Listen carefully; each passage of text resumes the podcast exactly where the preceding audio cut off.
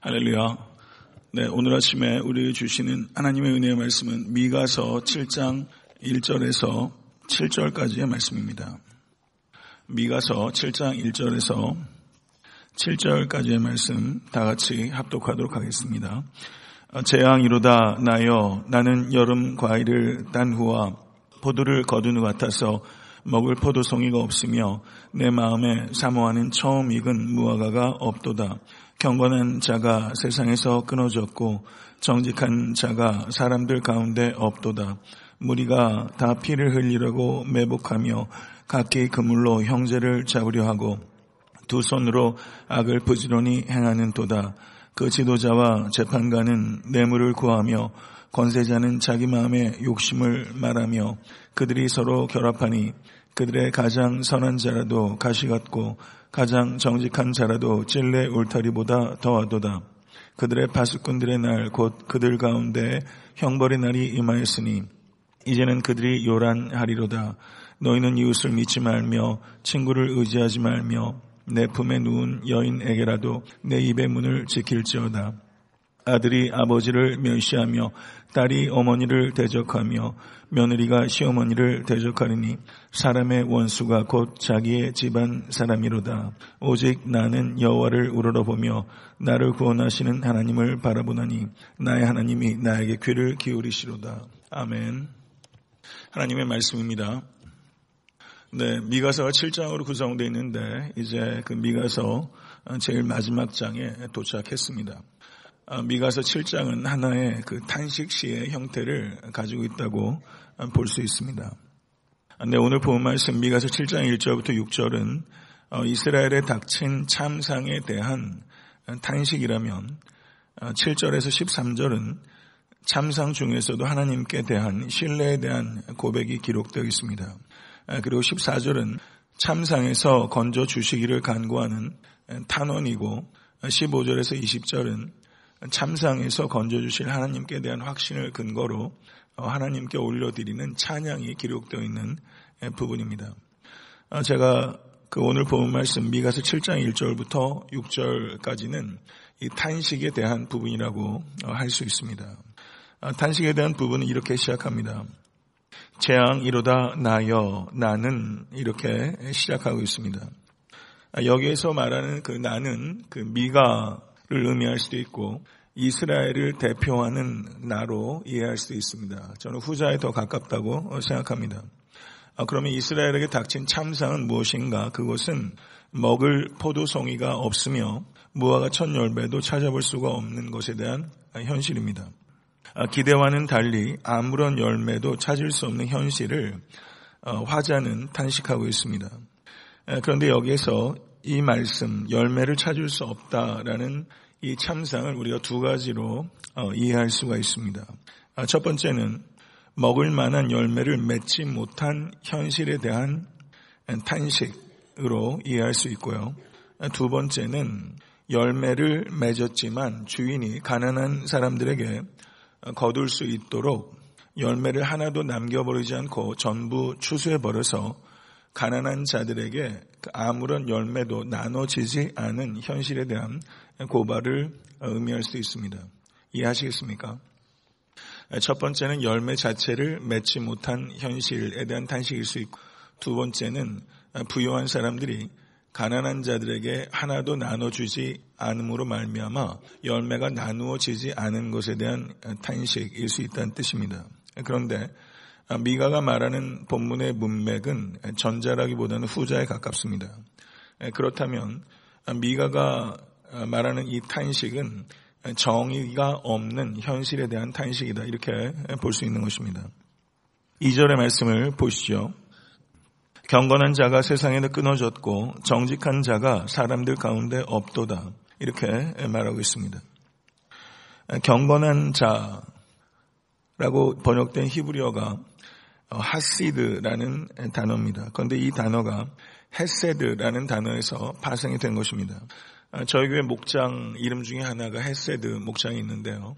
이 헤세드는 굉장히 의미가 포괄적입니다. 그래서 일반적으로 하나님의 인자하심을 말할 때 이 헤세드라고 말합니다.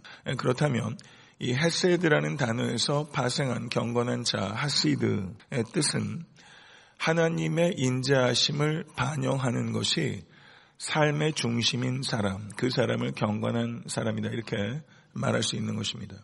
헤세드를 반영하는 삶의 방식을 가지고 있는 사람, 그 사람이 하시드, 경건한 사람이다. 이렇게 볼 수 있다는 것입니다. 그리고 여기서 말하는 정직한 자, 정직한 자, 이것도 역시 이 정직이 그저 개인적인 그 인간적인 미덕의 영역을 뛰어넘어서 하나님의 정직하심과 연관이 되는 정직입니다. 시편 25편 8절을 보시게 되면 여호와는 선하시고 정직하시니 그러므로 그의 도로 죄인들을 교훈하시도다라고 말씀합니다. 전도서 7장 29절을 보게 되면 내가 깨달은 것은 오직 이것이라 곧 하나님은 사람을 정직하게 지으셨으나 사람이 많은 꾀들을 낸 것이라 라고 말씀합니다. 다시 말씀드리거니와 1절의 의미가 1절의 미가의 탄식이 하나님의 심판 때문에 열매가 없는 현실에 대한 그 탄식이라기보다는 부유하고 권력 있는 사람들이 배려가 없이 자기의 배만 채움으로 말미암아 가난한 자들에게 돌아갈 것이 없는 부조리한 현실에 대한 탄식이기 때문에 2절에서 말하는 경건과 2절에서 말하는 정직은 개인적인 차원을 뛰어넘어서 사회적인 차원이 있는 윤리를 말하는 것이다. 이렇게 볼 수 있다는 것입니다. 성도 여러분, 포도원에는 포도가 있어야 정상이고 여름 과일을 수확할 때쯤 되면 무화과 첫 열매가 있는 것이 정상입니다. 이 이야기를 하면서 미가는 땅에 정직한 자와 그리고 경건한 자가 있는 것이 포도원에 포도 열매가 있는 것처럼 여름 과일 수확할 때 무화과의 첫 열매가 있는 것이 당연한 것처럼 이 땅에 경건한 자와 정직한 자가 있는 것이 당연한데 이 땅에 경건한 자와 정직한 자가 없도다라고 말하면서 그 현실을 어, 애통해 하고 있는 것입니다. 이와 같은 동일한 개념이 예레미야서 5장 1절과 2절에 기록되어 있습니다. 너희는 예루살렘 거리로 빨리 다니며 그 넓은 거리에서 찾아보고 알라 너희가 만일 정의를 행하며 진리를 구하는 자를 한 사람이라도 찾으면 내가 이 성읍을 용서하리라. 그들이 여호와께서 살아계심을 두고 맹세할지라도 실상은 거짓 맹세니라 라고 말하면서 예레미야 5장에서도 이 미가서가 7장에서 고발하고 있는 현실과 동일한 문제를 이야기하고 있습니다. 소돔과 고모라 멸망할 때 의인 열 사람을 하나님께서 찾으셨습니다. 성도 여러분, 이 시대를 비판하고 교회를 비판하는 사람들은 참 많이 있습니다. 그러나 본인 자신이 그리고 자기의 교회가 하나님의 마음에 합한 삶을 살아가고 그런 교회가 되려고 하는 몸부림들은 현저하게 부족한 것이 사실입니다. 이 자리에 계신 여러분과 제가 하나님께서 찾으시는 경건한 자와 정직한 자가 될 수 있게 되기를 간절히 소원합니다. 2절 하반절에서 3절의 말씀을 보시게 되면 무리가 다 피를 흘리려고 매복하며 각기 그물로 형제를 잡으려 하고 두 손으로 악을 부지런히 행하는도다 라고 말하고 있습니다. 성도 여러분, 사람들이 선을 부지런히 행합니까? 악을 부지런히 행합니까? 이 당시의 사회상은 형제를 섬기기 위해서 배려하는 것이 아니라 형제를 잡으려고 매복하는 현실을 말하고 있습니다. 이민생활 살면서도 얼마나 살풍경인지 몰라요. 글쎄요, 요즘에도 그 이민사회 보게 되면 사기치는 사람들 굉장히 많은 것 같아요. 제가 개척하는 초기에 있었어도 저희 교회 잠시 이렇게 섬기셨던 분이 아주 큰 돈을 사기 당하셔가지고 평생 수고했던 것들이 그냥 공중에 분해되는 일들이 있어가지고 마음이 너무 아팠는데요. 지금 이민사회에서도 사기치는 사람들 너무 많고 성도 매복하는 사람들이 곳곳에 너무나 많습니다. 섬기기 위해서 배려해야 되는데 기회가 되면 등을 치기 위해서 매복하는 사람들이 너무나 많이 있는 현실들을 적나라하게 고발하고 있는 것을 우리가 볼 수 있습니다. 그런데 어떻습니까? 확실히 세상은 악과 거짓이 만연해 있습니다. 한국 사회 현실은 더더구나 그런 것 같습니다. 그런데 이와 같이 악과 거짓이 많은 시대에서 정의를 외치게 되면 그 사람이 제일 첫 번째 표적이 되기가 쉽습니다. 가난한 자들에게 빵을 주는 사람을 모든 사람이 칭찬합니다. 근데 가난한 사람들에게 빵을 주기 위해서 사회의 악한 구조를 바꾸자고 하면 빨갱이라는 소리를 듣는다. 이런 이야기를 하고 있습니다. 한국이 분단 사회이기 때문에 항상 이 이념적인 문제로 나라의 에너지가 너무나 낭비되고 있는 것에 대해서 정말 안타깝습니다. 통일되기 전까지는 어떻게 할 수가 없을 거라는 생각이 드는데요. 가난한 사람들에게 빵 주는 사람 다 칭찬하는데 그와 같은 구조적인 악에 대해서 개선해야 된다고 얘기하는 사람들은 분명히 한국에 빨갱이 있죠. 그렇지만 그 구조를 개선하자고 말을 하자면 그 사람들을 빨갱이라고 또 도매금으로 넘기는 현실도 분명히 있는 것입니다. 성도 여러분, 3절 하반절과 4절 상반절을 보시게 되면 지도자와 재판관은 뇌물을 구하며 권세자는 자기 마음의 욕심을 말하며 그들이 서로 결합하니라고 말합니다. 미가사가 기록된 것이 지금부터 약 2700년 전입니다. 저는 사람은 이제 과학이 발달하고 인공지능이 발달하고 이제 뭐 로봇들이 현실화되고 저는 사람의 상상력이 그대로 구현되는 것이 한편으로는 놀랍기도 하고 참 두렵기도 합니다. 제가 공부할 때도 1950년대쯤에 나온 영화에서 나오는 거기 휴대폰, 크레딧 카드 이런 것들이 영화적 상상력이 그대로 현실화되고 있는 것을 보면서 전 상당히 두려움을 느낍니다. 그런데 문명과 그리고 과학은 정말 놀랍도록 발전하고 있는데 사람은 여전히 죄인이고 2700년 전에 말하고 있는 지도자와 재판관은 뇌물을 구하며 건세자는 자기 마음의 욕심을 말하며 그들이 서로 결탁한다는 이 현실은 하나도 바뀌지 않습니다. 인간의 문제는 죄의 문제입니다. 그리고 이 죄의 문제를 해결하실 수 있는 유일한 길은 우리 주 예수 그리스도의 십자가의 보혈입니다. 사랑하는 성도 여러분, 지금 한국 사회 현실들을 보면서 각자가 가지고 있는 정치적인 입장과 상관없이 참 많이 답답하고 참 안타깝습니다. 그냥 구한말 시대를 그대로 재현하고 있는 것 같은 그런 두려움들이 있습니다. 동서 고금을 막론하고 이 지도자와 재판관들로 묘사되고 있는 이 기득권 세력들이 자석처럼 붙습니다. 삼성, 현대, 뭐 등등 해서 정경련이라는 단체와 이 정치 권력이 권력이 바뀌면서도 진보냐 보수냐 상관없이 경제인들하고 정치인들이 얼마나 자석처럼 결탁합니까? 이게 여든 야든 상관없는 문제가 아니라 이 항상 동서고금에 로비스트들이 얼마나 미국 정치에도 많으며 정치인과 경제인의 문제만이 아니라 정치인과 경제인과 언론인까지 결탁합니다. 아주 거미줄처럼 연결되어 있습니다. 한국의 모 정치인 좀 한다는 사람 한번 그 혼인 관계 한번 따져보세요. 여야 상관없이 얼마나 결혼 관계로 엉켜 있는지 몰라요. 굉장히 엉켜 있습니다.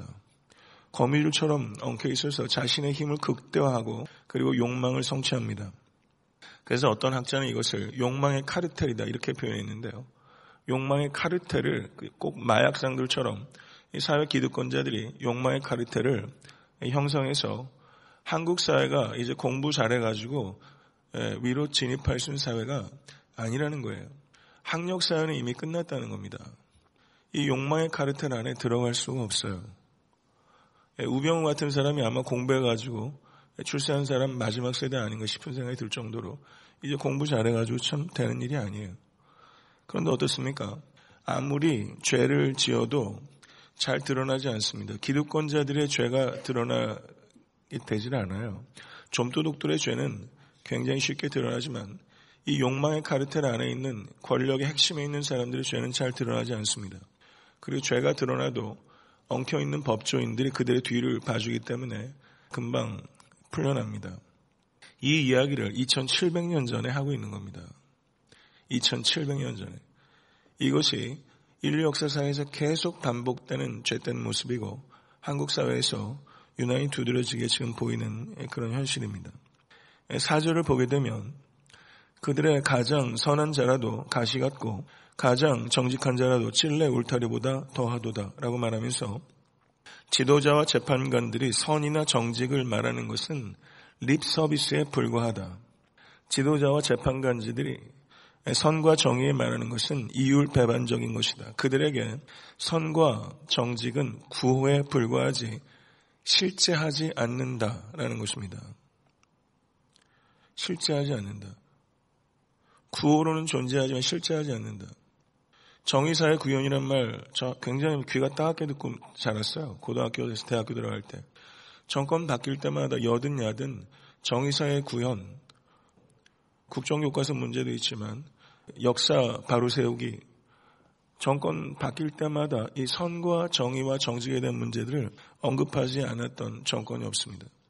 그런데 정권이 깨끗하게 존경받으며 끝난 정권이 있었습니까? 정도의 차이는 상관없이 선과 정직이 기득권자들의 구호로는 존재하지만 실제하지 않았습니다. 이런 부정의한 사회 현실이 광범위하게 사회 곳곳에 개인의 삶에 영향을 미치게 돼서 사회 구조 자체가 너무나 부정의하기 때문에 인간 관계가 거래 관계로 전락하게 됩니다. 지금 미가서는 그거를 얘기하는 것입니다. 5절 말씀을 보세요. 너희는 이웃을 믿지 말며 친구를 의지하지 말며 내 품에 누운 여인에게라도 내 입의 문을 지킬지어다. 이 말하고 있습니다. 이웃 관계가 파탄된다는 것을 말하는 것입니다. 사회가 부조리하게 되면 이것이 사회의 부조리로 끝나는 것이 아니라 개인의 관계까지 침입해서 이웃 관계 끝난다는 것입니다. 그리고 6절 말씀을 보세요. 아들이 아버지를 멸시하며 딸이 어머니를 대적하며 며느리가 시어머니를 대적하리니 사람의 원수가 곧 자기의 집안 사람이로다. 무서울 정도로 사실적이다. 저는 그렇게 느껴집니다. 2700년 전의 이야기가 너무 무서울 정도로 지금 우리의 현실을 반영하고 있다 느껴집니다. 가족 관계 파탄을 이야기하고 있어요. 신문지상에 가족 간의 친족 간의 천륜을 무너뜨린 일들이 한국 사회에 얼마나 많이 있습니까? 성도 여러분, 예레미야 9장 4절에서 6절을 보게 되면 너희는 각기 이웃을 조심하여 어떤 형제든지 믿지 말라. 형제마다 완전히 속이며 이웃마다 다니며 비방함이라. 그들은 각기 이웃을 속이며 진실을 말하지 아니하며 그들의 혀로 거짓말하기를 가르치며 악을 행하기를 지치거늘 내가 사는 곳이 속이는 일 가운데 있도다. 그들은 속이는 일로 말미암아 나를 알기를 싫어하느니라 여호와의 말씀이니라. 이렇게 동일한 문제를 말하고 있습니다. 이웃을 조심하며 어떤 형제든지 믿지 말라. 이 말씀을 어떻게 이해합니까? 정말 이웃 신뢰하지 말고 형제는 믿지 말란 뜻입니까? 그런 뜻이 아니죠. 죄로 말미암아 인간관계가 다 파탄돼서 이와 같은 현실이 된 것에 대한 애통함을 말하고 있는 것입니다. 이와 같은 인간관계들이 이웃관계와 가족 관계가 회복되는 첫 걸음은 무엇입니까? 하나님과의 관계가 회복되는 것입니다.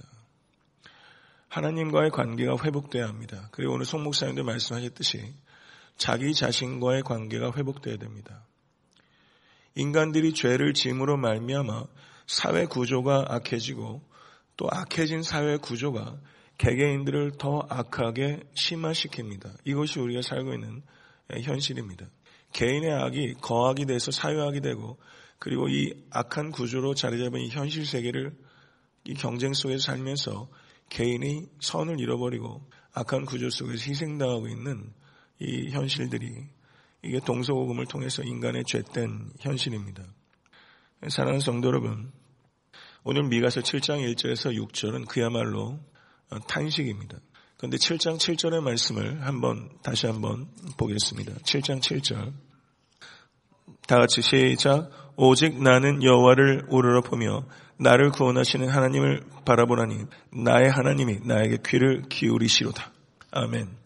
성도 여러분, 이 현실 자체에 대해서 진단을 너무 나이브하게 되면 그것은 어리숙한 거예요. 우리가 살고 있는 이 악한 현실은 매우 거대한 악입니다. 그러나 이 악한 그리고 더러운 현실 속에서 우리가 비관한다든가 아니면 자기 자신에 대해서 지나치게 자고한다든가 자기 비하에 빠진다든가 자기 교만에 빠진다는 것은 하나님의 뜻이 아닙니다. 이 악한 현실에서 미가가 말하는 것은 오직 나는 근데 성경 원어로는 그러나의 의미가 있습니다. 그러나 나는 오직 나는 이 악하고 더러운 현실 속에서 그러나 나는 그래서 미가는 이 비관적인 현실에 대해서 깊이 탄식하며 7장 7절에서 나는 어떻게 살아야 하며 나는 어떤 소망을 가지고 있는가에 대해서 반전이 일어나는 것이 7장 7절부터 마지막 20절까지입니다. 이것에 대해서 토요일 날 강의하고자 합니다. 사랑하는 성도 여러분, 오직 하나님만 바라보는 곳에 소망이 있습니다. 우리 개개인도 오직 하나님만 바라보고 그리고 교회도 오직 하나님만 바라볼 때 이 악한 현실에 있어서 희망을 찾으려고 할 것이 아니라 우리가 희망이 되어야 됩니다. 교회가 희망이 되는 공동체가 되어야 됩니다. 교회가 대한 공동체입니다. 이 시대와 역사 속에서 교회에서 소망을 찾지 못하면 어디에서 찾겠습니까? 경실련에서 찾겠습니까? 사회운동하는 사람 찾겠습니까? 어버이연합에서 찾겠습니까? 어디에서 찾으실 거예요? 대한 공동체는 오직 교회밖에 없습니다. 교회가 회복되고 성도가 회복되고 특별히 목회자가 회복되어야 됩니다. 그래야 이 땅에 소망이 생기는 줄 믿습니다. 그리고 내가 회복되어야 됩니다. 내가 회복되고 내가 경건한 자가 되고 내가 정직한 자가 돼서 나의 경건과 정직이 소위 복음제자들이 말하는 개인적인 윤리에 국한되는 것이 아니라 개인적인 윤리는 말할 것도 없고 이것이 사회 정의로까지 구체적인 관심과 또 대안들을 만들어낼 때 교회가 이 땅에 소망이 될 수 있습니다. 사랑하는 성도 여러분, 어, 의에 줄이고 목마른 자가 되신 여러분과 제가 될 수 있기를 간절히 바랍니다. 하늘의 것을 겨냥하십시오. 하늘을 겨냥할 때 땅에서도 성공합니다. 근데 땅을 겨냥하면 다 놓칩니다. 우리가 일상생활에 문 열고 가시게 되면 계속 반복되는 삶의 아주 일상적인 루틴이 있어요. 그 자리에서도 먼저 그 나라와 그 일을 생각하시고 하나님을 찾으십시오. 그리고 하나, 하나님의 디카이어스네세우 righteousness of God 하나님의 의가 여러분의 삶의 자리에서 현실로 나타날 수 있도록 기도하시고 성령을 의지하십시오. 예, 그렇게 될 때 이 땅의 소망이 될 줄로 믿습니다. 주님 가르쳐 주신 기도로 예배를 마치겠습니다. 하늘에 계신 우리 아버지여 이름이 거룩히 여김을 받으시오며 나라가 임하옵시며